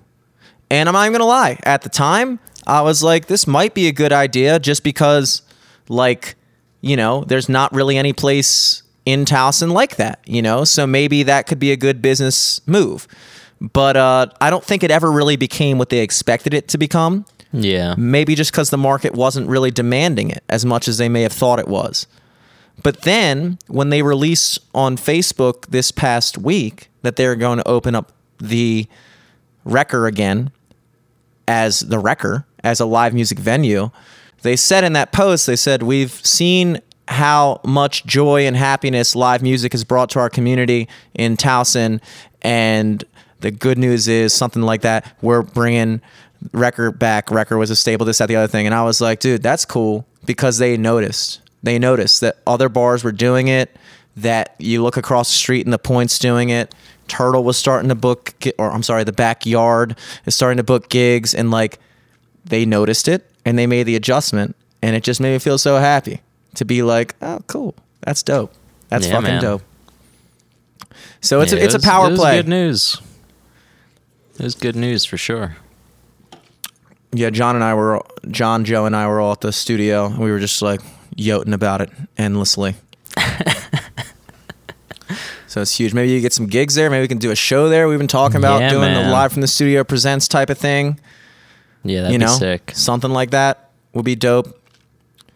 But uh, yeah, that was probably probably the biggest positive news this week. Of course, yeah, no, we I'd had to agree. yeah. At least for like local news. No, this is national news. This is huge. I'm surprised this wasn't on CNN. but uh, when was the last one? I guess it was last Tuesday, technically. But you Yeah. said the last protest you went to was on Friday, Yeah. and it's just kind of like, It was pretty. It was it was low key. It it wasn't like a march. It was a like I said earlier. It was kind of just like a a big show of force. mm-hmm. You know, Mhm. it was just like kind of just having like a rally to. uh Yeah, I don't know. Did you post your black square last week, dude? No, because that was also like that was a weird thing because it was like a weird coordinated thing where like everyone started posting them. It was actually I think it was supposed to be something about like the music industry to begin with. Was it? Yeah, like I think I think the message kind of got distorted for that whole blackout uh, Hmm. Thursday or whatever it was. And what ended up happening was people were tagging like hashtag Black Lives Matters on it. And what ended Ah. up happening is like the trending page for that hashtag instead of like having you know more important posts and pictures show up the entire page just got blacked out so it, it honest it kind of like went against uh Yeah, that was the two kind of like weird things I saw because there was like a certain group of people. It always goes that way. There's nothing. I feel like there's no amount of wokeness you can ever get to where somebody's like, "You're woke enough," because then it's like it's like one group of people that are like, "I'm gonna show that I am supporting this movement by doing this, and then they do it, and then the next group of people comes in and outwokes them and is like, no, actually, this is distorting news on the other pages and stuff like that. So it's kind of like it's like, what do you even? Yeah, I mean, I kind of just was like, I'll just not post anything, and then I won't clog up anyone's timeline like I usually do. Yeah, exa- exactly. I feel like that's kind of like that's the that's the the woke that's the wokest take is to just Yeah. not post anything. Exactly. Also, it's like that's not what it's supposed. Like you're not supposed to like. This isn't some weird virtue signaling thing. Like this isn't. You're not supposed to be like, oh, check out all of these pictures of me at the protest. Like check out all Mhm. these selfies I took. It's like, dude, I'm going to the protest. I'm turning my phone off. Like before I turn my phone off, I'm turning off data. I'm disabling GPS. If I don't want to be tracked, I don't want Yeah, people to, yeah. you know, like, and shit pops off. I don't want to be traced back to this thing. Like, Yeah. Like, fuck off. Plus, it's uh, it's kind of like all those movements like that. Because I think right now what we're experiencing is in the initial unrest after what happened, you have these big outbursts of public anger and things like that. And so people go out and they demonstrate and things like that. But to me, that's not necessarily where the true change comes from. The true change is hey, it's been a week ago now. And so at this point, who are the people that are still trying to make a difference now as opposed to the people who are jumping on the oh this is trending on instagram let me post my black square to show all my friends that i'm fucking this that the other thing or let me go out to these protests while it's still viral and the thing to do and take a bunch of pictures with my cool sign that i spent all day putting up. And it's like a week later it's like you know it's kind of this to me this is where where we actually start to see what's really going to happen you know? And i think it's cool that like people are still going out and demonstrating uh but there's just certain things like that that become like hashtags and shit like that that it's just like it almost becomes one of those things where it's like i found myself personally just going on instagram and just seeing who was doing it. I would because I I wasn't gonna do it because I kind of felt the same way that you were saying, you know. But I just was like, who? Like it became like this kind of like. It wasn't. It was like I didn't even. It, the point of it became for people to just show themselves off. You know what I mean? Mm-hmm. So it was like it, it kind of it, like those things to me don't strike me as like oh this is what this is what's gonna you know reform our police system. If I post this fucking square on Instagram on Blackout Tuesday and hashtag it, and like, you know, it's just like those things to me, they don't resonate with me, you know? So, Yeah, I don't know. It was uh I mean, it's just kind of like a little a little uh, you know, Facebook port like photo frame type deal. It's like something that people are seeing like, "Oh, I want to do that." Yeah. And that's, that's what annoys me because it's like, it, it's, it's, it, it, I don't know, it doesn't seem genuine to me. It doesn't, I know there are people that care, but I know there are a lot of people who don't actually care who are just doing it to fucking, like you said, like virtue. I hate using the term mm. virtue signal because it's such like a Yeah. cliche thing to say. I just I just want to know the over under of how like who, who posted those and have not gone to a protest. Yeah, yeah. That and I mean, there's there, well, the problem is, is there's a lot of things that get born out of it. Um, like uh, the the big hashtag this week that I saw was uh, the whole like defund the police thing, which uh, I'll be honest, when I first saw that, my immediate like visceral reaction was like, "Oh my god, are you fucking kidding me? We're talking about like getting rid of the the police." You know what I mean? Like I was like, I, You're trying to tell me you want to get rid of the people that have quotas for arrests? Well, that- not that- even see- for doing just justice, but for uh, if you want to make your money this month, you got to give out a couple speeding tickets and traffic stops and Well, yeah, that I, I, and I will say what really kind of like opened my eyes to it a lot was uh, because my like I said, my initial reaction they're was like, just all a right, business too, dude. They're a business yes. that are the the law. Mm-hmm. I guess I was kind of looking for like because like I, my I feel like my opinion has shifted a lot just in this past day. I watched like one of my I'll get to it, but my initial thought was like, okay, so we're talking about not having or like what what what like it's one thing to say defund the police, but it's a whole other thing to say what are we going to have instead? Unless Well, what people are talking about is having the community police their own community, which is like what happened with the police originally until mm-hmm. like shit got weird. And then also, like, I don't know, like at, at some point, the police got militarized to the point where, like, when, when we send our army somewhere else to fight the enemy, they don't have any attachment to that place. They don't know those people, so then they can treat them as if they aren't people. The police do that right now.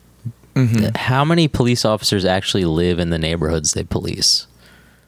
yeah, that's a They're question. essentially going into war zones every day thinking that the citizens are their enemies and they can show force. They can Mm-hmm. do whatever the fuck they want to these people because they don't know these people. They don't care about these people. They aren't their neighbor. Yeah. They don't have to fucking see them every morning when they get their paper. They Mm-hmm. don't have, you know, like it's it's just fucked up. Like it's fucked up that it's gotten to this point that like we need to actually reform the police. yeah, well, and I, dude, I like I I watched um. But I mean, dude, it needs to be done. We, yeah, I was watching. Um, I think I've mentioned him before on the podcast. Uh, a guy named I think he goes by Tyler Bluntman. He's a friend of mine from from back in the from way back when I was working at Seasons. He used to work at the Anytime Fitness next door, and he would always come in on his lunch break. He's about our age, um, and he runs this show. I think it's still called Terrible Conservative. He's like a libertarian, black guy, he's a real good friend of mine. I think he go I think he goes by Tyler Nobody Tyler Bluntman now. He's been like Joe Nobody, and I, m- maybe it's still Terrible Conservative, or maybe it's like 40 minute debates now. I don't know exactly what he's doing. But he he's like a very like libertarian guy. And he had this video that I shared in my personal um, Instagram story that like really kind of like changed the way I was looking at it.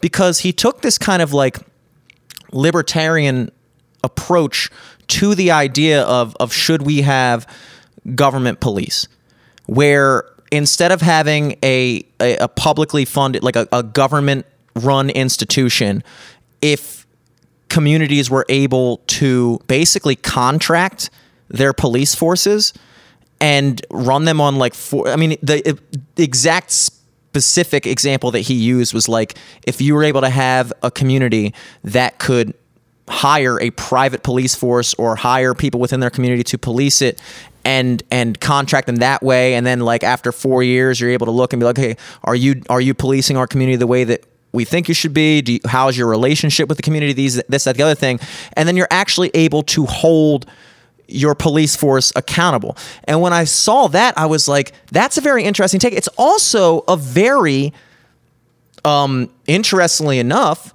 a very right wing libertarian solution to that problem. You know, because this is a guy, it- it's like, it's weird because I remember like back in the day when I was like first and there's a lot of libertarian positions that I like sympathize with, but there's also a lot of the libertarian positions that like they get into like the bare basics of like public life where they're like we should have privately funded roads and privately funded this and privately funded that. It's like, all right, can we re- privately funded military? It's like, all right, can, is that really possible? Can you do that? You know? But like even like the police force, for instance, I remember looking at that back in the day. I was like, okay, the police force is probably something that uh, should be government run. You know what I mean? But then you start looking at it now and you're like, but the government run police force isn't serving the community. You know, and, and it's weird. It's weird how, and this is why I have such an issue with the polarization of the left right, the conservative, liberal, Democrat, Republican split that we have, is because on any given issue, we are able to talk sensibly through to a reasonable solution. It is only when you start to label certain ideologies as associated with this political affiliation or that political affiliation that it starts to distort the conversation because it, all of a sudden you're talking about something that is very like you're talking about eliminating an institution that is government controlled and bringing it back to privately funded communities to make their own decisions and and it's being talked about in various left-wing circles and that to me is a good thing But because it's also, it is it is like a leftist type of, you know, plan too. In which way? I mean, it's a leftist plan in that in that there that like you see the whole defund the police thing being brought up in leftist circles, and the problem is, and I fell victim to this myself, admittedly, is because it was those circles that were bringing it up, I automatically assumed that they were thinking this, that, the other thing. But then when I took a look at it from my sensibilities and was like, oh, I see what they're talking about. But also, it's it's like you're talk. It's like it's an i. Basically, what I'm getting at is it's an idea that that if you can look at any individual like issue that we're dealing with and bypass the whole you're right wing, you think like this. You're left wing, you think like this. And we can just observe look, you have an institution in Baltimore City that is simply not able to do their job. And that's why we have we had there was a big debate I think probably around this time last year where Johns Hopkins wanted to get their own private police force and people shot it down because it got taken into a political universe where all of a sudden if you were but on that's also that's that's the the weird thing with that though is Johns Hopkins if they had the police force it would be in their interest and not the communities. You could you could you could certainly say that and I would agree with you to a point but I would also say that right now the public police force isn't in the interest of the communities either. Yeah, and that's why on both sides of political parties, everyone seems to kind of think that like this, we need to do something about this. Yeah. And um it's kind of it's weird because like I think about this debate translated into other issues. This idea of you have a government run institution that is not serving the interests of the people that it serves. We have that problem in our city with the education system as well. Our education system does not serve the people of Baltimore City. It does not. For some reason, we take the opposite approach. We go, we all acknowledge that this system is completely corrupt, that you pump millions and millions and millions of dollars into this system, but yet you're still never able to see, still to this day, water running in public schools, people able to, I mean, we, our literacy rate, all these things that are happening because our institutions are failing. We look at the police and we say, this is a failing institution. It is not serving the interests of our community. It's Let's time buy for the, them some tanks and tactical gear ex- to Dude, use on civilians.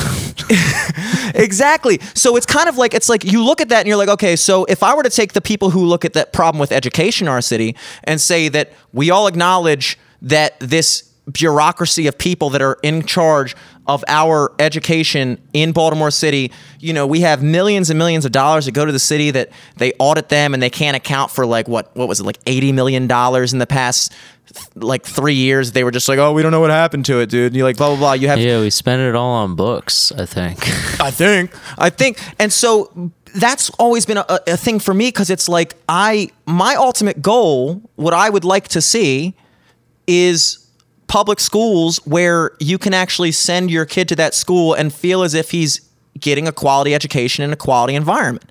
You know, we were lucky enough to have that in Towson High School. If you live in Baltimore City, uh, and you have the money to not send your kids to public school, you're not sending your kids to public school. If you live in Roland Park, you're sending your kid to Gilman, Bryn Mawr, fucking, you know, Loyola, Calvert Hall, Boys Latin, one of those schools. Any kid, any kid that's affluent in Baltimore City would not step foot in a public school there, and that's a fucking problem. That's a fucking problem because our institutions in that city are failing, and for whatever reason, you keep on running across this conundrum, which is, well, if you disagree that we should increase spending and increase funding and this that the other thing then you must not care about the education system to me that's the same thing as saying if you disagree that the police are not doing their jobs correctly that they are corrupt and and not serving the community then you should be saying that we need to fund the police more.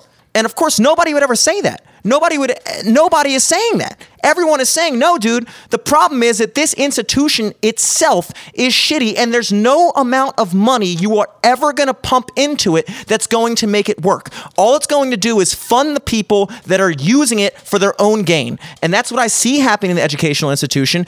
And again i just wish that we could bypass all the other political divisions that are occurring here, all the other things, and just get to the crux of the matter. Yeah. I mean, we're essentially just living in the Stanford prison experiment. Mm-hmm. and I see I see politicians that and I, I believe this is like this is another thing again that is done on both sides. I see you have you have this incident that happened with George Floyd and everything falls into place in terms of it's a white cop, it's a black victim. And it happens at this time in our country that is like unprecedented. You have, you know, you have the lockdown going on and everybody's already on the edge of their seat for that. And this happens and it strikes a chord with the racial tension that exists in our community. And you have what I believe an anger that how can I describe this? it's a it's a justifiable anger. It is a justifiable anger that I think is being misdirected in a way. In that you have communities such as if you go to a poor white community in like West Virginia or something like that, where those people are living in desolate conditions, their jobs have all gone away, they're all addicted to fucking opioids and shit like that. But they're voting Republican over and over and over again because they are told that even though they're living in these desolate conditions, that the real problem is Mexicans coming over the border and Muslims, Democrats. yeah, Democrats and Muslims doing this and this, that, the other thing. And so you have these political parties in those areas that are uncontested. They are uncontested because they have told you that as desolate as your conditions are, they're not the problem. Just keep voting for us. We're not the problem. It's those people. And so anytime you see an issue in your daily life, anything that happens to you in your daily life, it's not our fault. It's their fault. And I see the same thing happening in these inner city communities, which is you have undeniably that these that that these cities are disproportionately minority and, and disproportionately be, they're living in these communities where they have an uh, uh, you know an expanded presence of police and they're being told in my opinion by but you're being told by their all democrat congress i mean all the city council in baltimore is is democrat the mayor everyone in there is supposedly on your side. And that city has been I'm talking I'm speaking specifically to to our city because it's the closest to home. I'm sure this goes on in every other city across the country. Yeah. You have these people that are in power. Like I said, the same thing that goes on in rural areas with the Republicans and they tell them this, that, the other, this is the enemy, that's the enemy. You have these people that have allowed this city and its institutions, its police force, its education system, everything about it to deteriorate. Our city has dropped is dropping 10,000 in population every fucking year.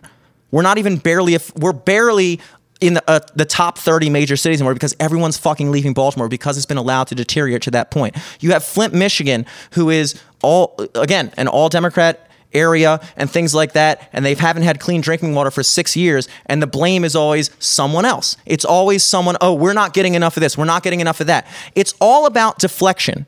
When you live in an area where there is where the government does not have there is no incentive for the government in a city like Baltimore to ever serve its people. There's no incentive because there's no one on the other side that can say, hey, if you fucking run this shit into the ground for 30 years, you're going to get voted out. They're never going to get voted out.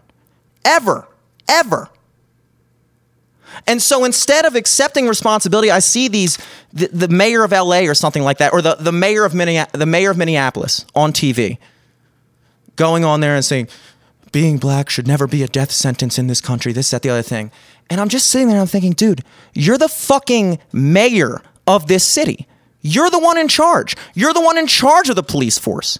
Mayor Garcetti in LA, the guy kneeling down in front of the pro- you're the mayor. But they take this stance where if they kneel down in symbolic, you know, uh, sympathy for this external enemy, that they get to deflect the fact that it's your fault. What no mayor in any of these cities where this shit happens, what no mayor has ever done that I've seen is get on the fucking stage and say, dude, this is my fault. Me and my people that work in our offices that have been running this city for 45 fucking years have allowed this shit to happen. This is my fault. Because then they'd have to accept their own fucking responsibility for what they did. Instead, yeah. they want to kneel down in symbolic, you know, solidarity with some external enemy. And that external enemy has divided us as a country, making people believe in this area that their enemy is, you know, white racism and things like that, and making the white people in those areas believe the enemy is these people and that people. When in reality, if we could all just sit down and have a real fucking conversation about what makes the most sense for here and now, we could reach a solution. And that's what bugs me. They're the fucking problem. Yeah. And they're dividing us. I think the the tide is turning a little bit though. I saw I saw a video. I think it might have even been in Minneapolis at like a protest where it was like a video of the mayor showing up to the protest and he was in the crowd and he was like trying to speak on the mic and the person who was like emceeing it was like asking him questions like so like you know what are your actions on you know, solving this problem, defunding the police force, whatever. Like, can we have you commit to defunding the police force? And he was like, I can't do that. I can't do that. And then the MC was like, oh, so um, just I just want to let the crowd know um, he's up for re-election next year, and it kind of seems like he's just here to for PR. So mm-hmm. I want you all to remember that during the polls next year. that is where, uh, and and this is what I truly believe. And then tr- everyone starts, "Get the fuck out of here!" he just walks I, away. that is a good thing.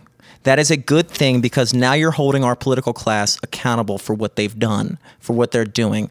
And the reason why I've never gotten behind the whole idea of like a revolution or anything like that is that at its fundamentals, I think the concept of America is a beautiful concept.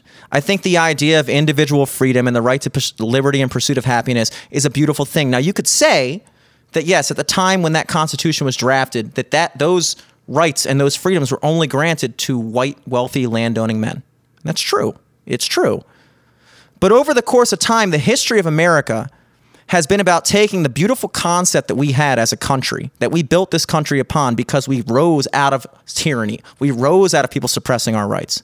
It has been about taking those same principles and extending them to as many people as possible. So in the 20s, all of a sudden now it doesn't just apply to wealthy white owning men, it applies to women as well. And in the 60s, you extend it even further so that now it includes black people and, and other, you know, minorities and things like that who fought for years in World War II, for instance, for freedoms that they didn't have, you know? But mm-hmm. they fought because they believed in the idea of America. I believe in the idea of America. So I don't agree with this whole concept that we need to overthrow our systems. We need to overthrow this, that, the other thing. What I believe is that we need to take these people who are a literal virus within our system to understand that Democrats and Republicans are not the government. They are people who want a seat in the government. They don't run you. The government we don't serve the government, they serve us. And the second you don't serve us, you're the fuck out of here. I don't care what letter is next to your name. And so if it turns out that in a city like Minneapolis or in a city like Baltimore that the government in place is not doing their job, you're the fuck out of there, bro.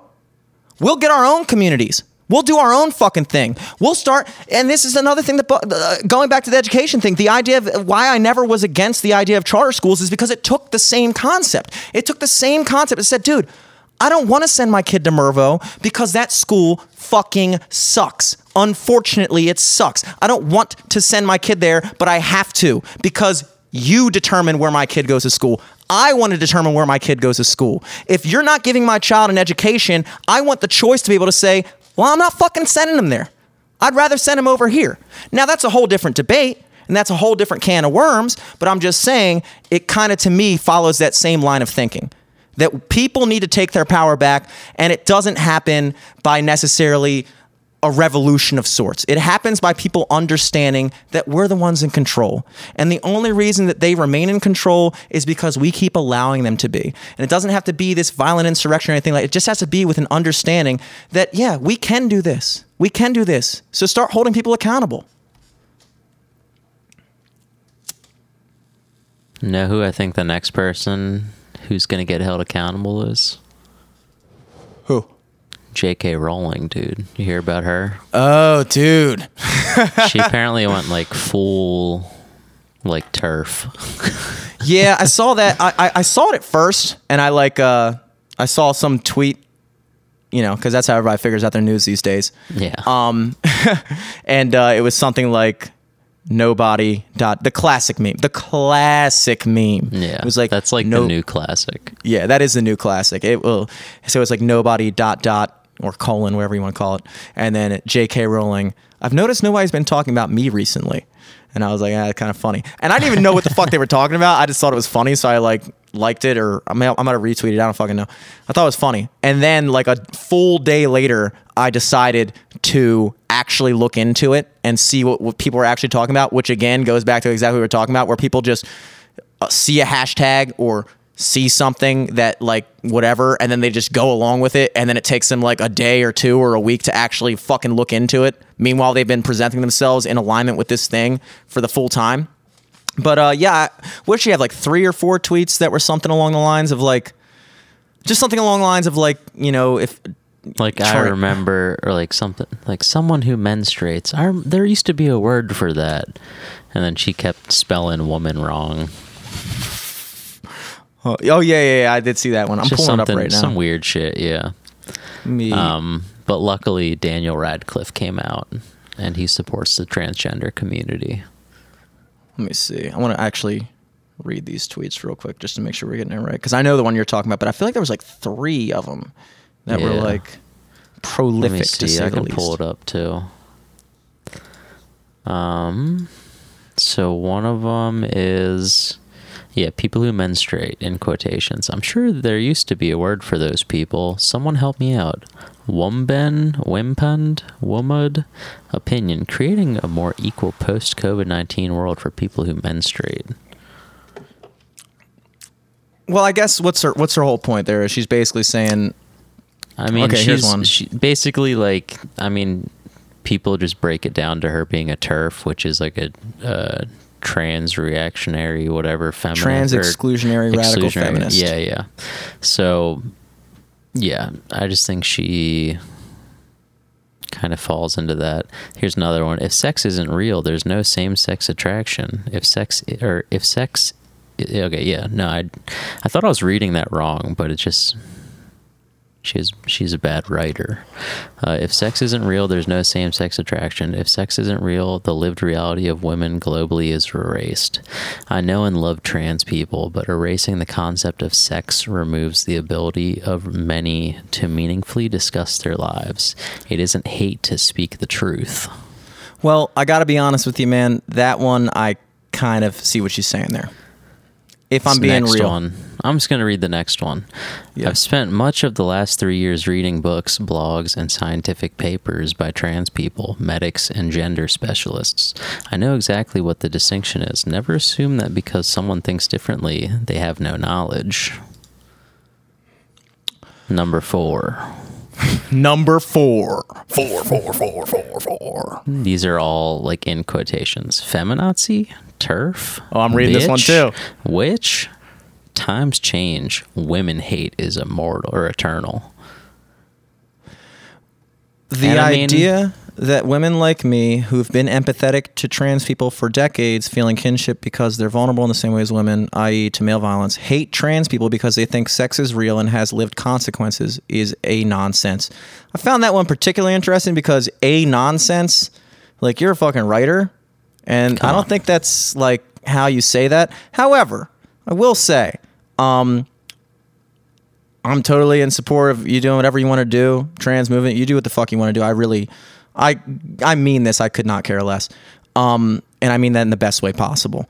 Uh, but I, there have been like some things where I think what she's trying to get at, from the way I can read it, is uh, that people have made a distinction between sex and gender, which I think is a fair distinction. And the whole premise behind that is that uh, sex is your biological, you know, what you are, a male or a female, and then gender is your social role or whatever. So, which I always thought was kind of weird in the first place because they also say there's no inherently feminine traits or no inherently masculine traits. So then I'm like, well, then how can you identify as a male if there's no inherently? But it's like, okay, whatever, that's fine. I like I said, the classic. I have black friends. I have trans friends, and I call them he or she or whatever the fuck they want to be called because I'm not a dick, and that's that simple. I'm just not a dick about that shit. However, there have been certain things that have popped up. For instance, the idea that if you're not willing to dra- date a trans person, that you're transphobic. That um, for me, the distinction of sex. I mean, that'd be like saying if you don't date a fat person, you're fat phobic. Precisely. But also, what's the what's the what's the what's the key word when you say heterosexual or homosexual? Would be sex. Sex. I am attracted to someone of a different sex than me because I'm a straight male. I am heterosexual. I am attracted to someone of the different sex. So it's not necessarily that I am attracted. I'm not sexually attracted to your identity. I'm sexually attracted. So if you want to change the distinction between sex and gender and say that gender is a totally different thing than sex, then you also, in my opinion, would have to acknowledge that being heterosexual, meaning I'm attracted to an opposite sex, or I'm homosexual, I'm attracted to the same sex. We're focusing on the word sex there. So for me personally, just being honest, I couldn't see myself I'm just being real. I couldn't see myself dating a trans person, uh, not because I'm transphobic, but just because that's not what that's just not what I'm attracted to. And and I and it sounds weird saying it, it sounds weird saying it, but I'm just trying to be I'm trying to keep it 100 right now, just being real. I'm just being real for myself personally, just like if like you said, if you you know, it's not fe- like this is what I'm attracted to. If I'm talking about marrying the person I want to be with for the rest of my life, there's I'm not saying that if I were to run across this that the other person that I hit it off with, I'm just speaking from my own personal point of view. That's how I feel. And again, I think it comes down to those kind of uh those political labels that we put on people. For instance, the minute she speaks out and says something that is against the grain, she's instantly labeled as a TERF or a feminazi or whatever the fuck she was saying in that thing. And it's like, well, I think there is a conversation to be had here that doesn't necessarily have to end with you calling J.K. Rowling a TERF. I think there's a real conversation here, and uh, I th- if that's her perspective, look, you can agree with it or disagree with it. I don't think she's a hateful person, and I don't think when people go out there and uh, making all those memes like, "Oh, turns out Harry Potter was written by no one," blah blah blah blah. It's like, dude, come on, like, come on. She's a person with an opinion, and she's speaking her truth. And that's what she believes, and she's not doing it in what I would consider to be a hateful way. And uh, you know, if you disagree with it, then have the discussion. Just have the discussion. If you think she's wrong just fucking have that conversation. Doesn't mean that just because someone disagrees with you that they are a bad person. And that's what I feel like is what we fall into and and that that mentality, that idea that anyone who disagrees with you must be a bad person on either side of the aisle. If I'm a if I'm a conservative and you disagree with me, it's probably because you're a dumb, ignorant piece of shit. And if I'm a liberal and this conservative guy disagrees with me, it's probably because he's a racist, bigoted piece of shit. It's like, dude, once we bypass all that bullshit, then we can get to what we were talking about earlier, which is saying, look, this is what I think, this is what you think. I think we're all in agreement here that none of us are bad, terrible people for believing those things. So let's just try to get to the best solution. If I want to believe this and it's not harming you, cool. And if you want to believe that and it's not harming me, also cool. Also cool. So I'm just gonna take a, a, a, a stance a little bit and just say, guys, come on. Just talk it out. It's Twitter. That's what it's for. That's what it's for. Talk it out. Talk it out. Have the conversation. I've never read Harry Potter, so this does not affect me. This does not affect me. Yeah, I mean, I I kind of don't care either cuz I mean, it's not even like she is a she's not like someone I look to to like mm-hmm. get news or I want to hear her opinion on things. Like she kind of got lucky and made a really good serialized like novel Mm-hmm. or whatever, which got you know had really good movies. I like the movies. I like the Yeah, story. Mm-hmm. but like I don't know. I don't have to like her. And also, I've never had an opinion on her. I've never had an opinion on J.K. Rowling until somebody told me to have an opinion on J.K. Rowling. Yeah, And I'm not going to have an opinion on J.K. Rowling because you're fucking telling me to. And I'm certainly not going to have the opinion that you want me to have on J.K. Rowling because you're fucking telling me to. I'm going to go grab another Bud Light Lime. all right, Bud all Light. Lime. All right, let me. I'll go get a freshen up too. Do, do, do, do, do, do. I had to get a little another drink too.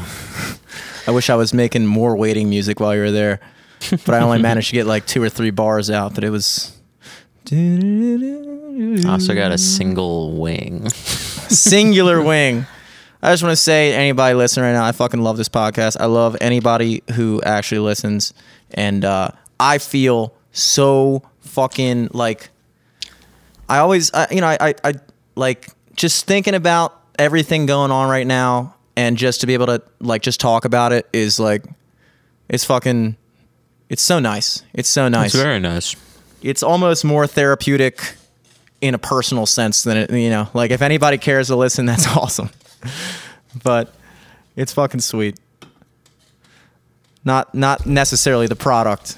We can we can debate that. But Yeah, and if you're still pers- tuning in live, Yeah. thanks for listening. for me personally, and I'm sure for Eric, it's fucking great. I uh, Yeah, it's a good time. I um just quick little call back to last week's conversation. I left you off with a story about a girl that I got in a tiff with off Tinder, and uh, it was about the whole like you know spun like it, it, you know go back and listen to last week's episode if you're curious. Uh, but just you know, she It was the actually girl that was moving too quick. She was moving too quick and she was making me feel like the dickhead about it and just telling me I wasn't texting her enough and don't talk to her again. But then like I apologized and she tried to talk to me again, this, that, the other thing. Ultimately wound up getting in a fucking argument about a SpongeBob song, which should just, you know, tell you everything you need to know. And uh, when we left off at that podcast last week, she actually she had basically said like and- yeah yeah. You do you homie. And then i was just like ooh okay now i feel like a piece of shit for even trying to have this like friendly little fun little debate which is the only way i know how to interact with people unfortunately or very fortunately. You be the judge of that. But uh and uh so she just started ignoring me. And then like i went through the whole podcast. I told the whole story the next night. And then right after we ended the podcast eric was still on the zoom we were having a little post podcast review and uh she texted me and Damn, did you tell me that or no? I think I, told you this. We might have both been a couple Kentucky Capris in at that point. For sure, for sure. and missed missed it. But uh, I know I for sure was. But uh, but she had texted me and just started up a whole new conversation 27 hours later after completely ignoring my response to after she was calling me a bitch and said like have you watched the show Hollywood on Netflix and so I replied I believe the next day and I said I think I replied at like four in the morning, which is a classic me move. Because I was debating even replying. I was like, all right, I could just leave it where it's at or, or fucking engage this. But if I'm engaging it, I'm not going to engage it. I'm just going to, you know, respond. So I said, after she said, Have you seen the show Hollywood on Netflix? And I just replied, I said, I take it you're over our SpongeBob fallout. And then she replied the next morning.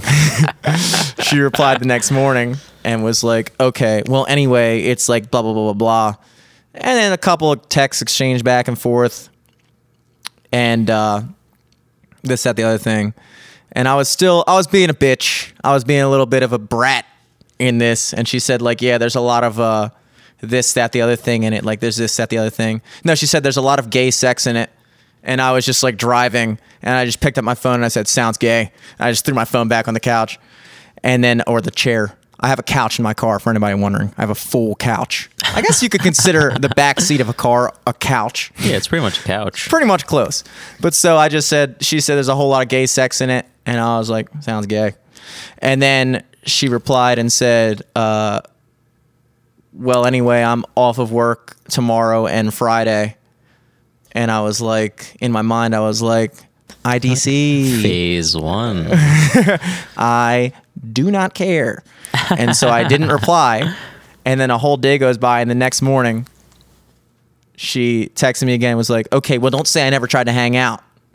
And I just didn't reply again. Ooh. And you know what I call that, boys? I call that sweet, sweet, sweet victory. Yeah. Uh. I think that's the episode, folks. I don't know how else to end it. oh, man. At Jimmy Selesky on everything. At Eric Glazer on everything. At LFTS Podcast on everything, folks. Till next week. Thanks for tuning in. Peace. Peace.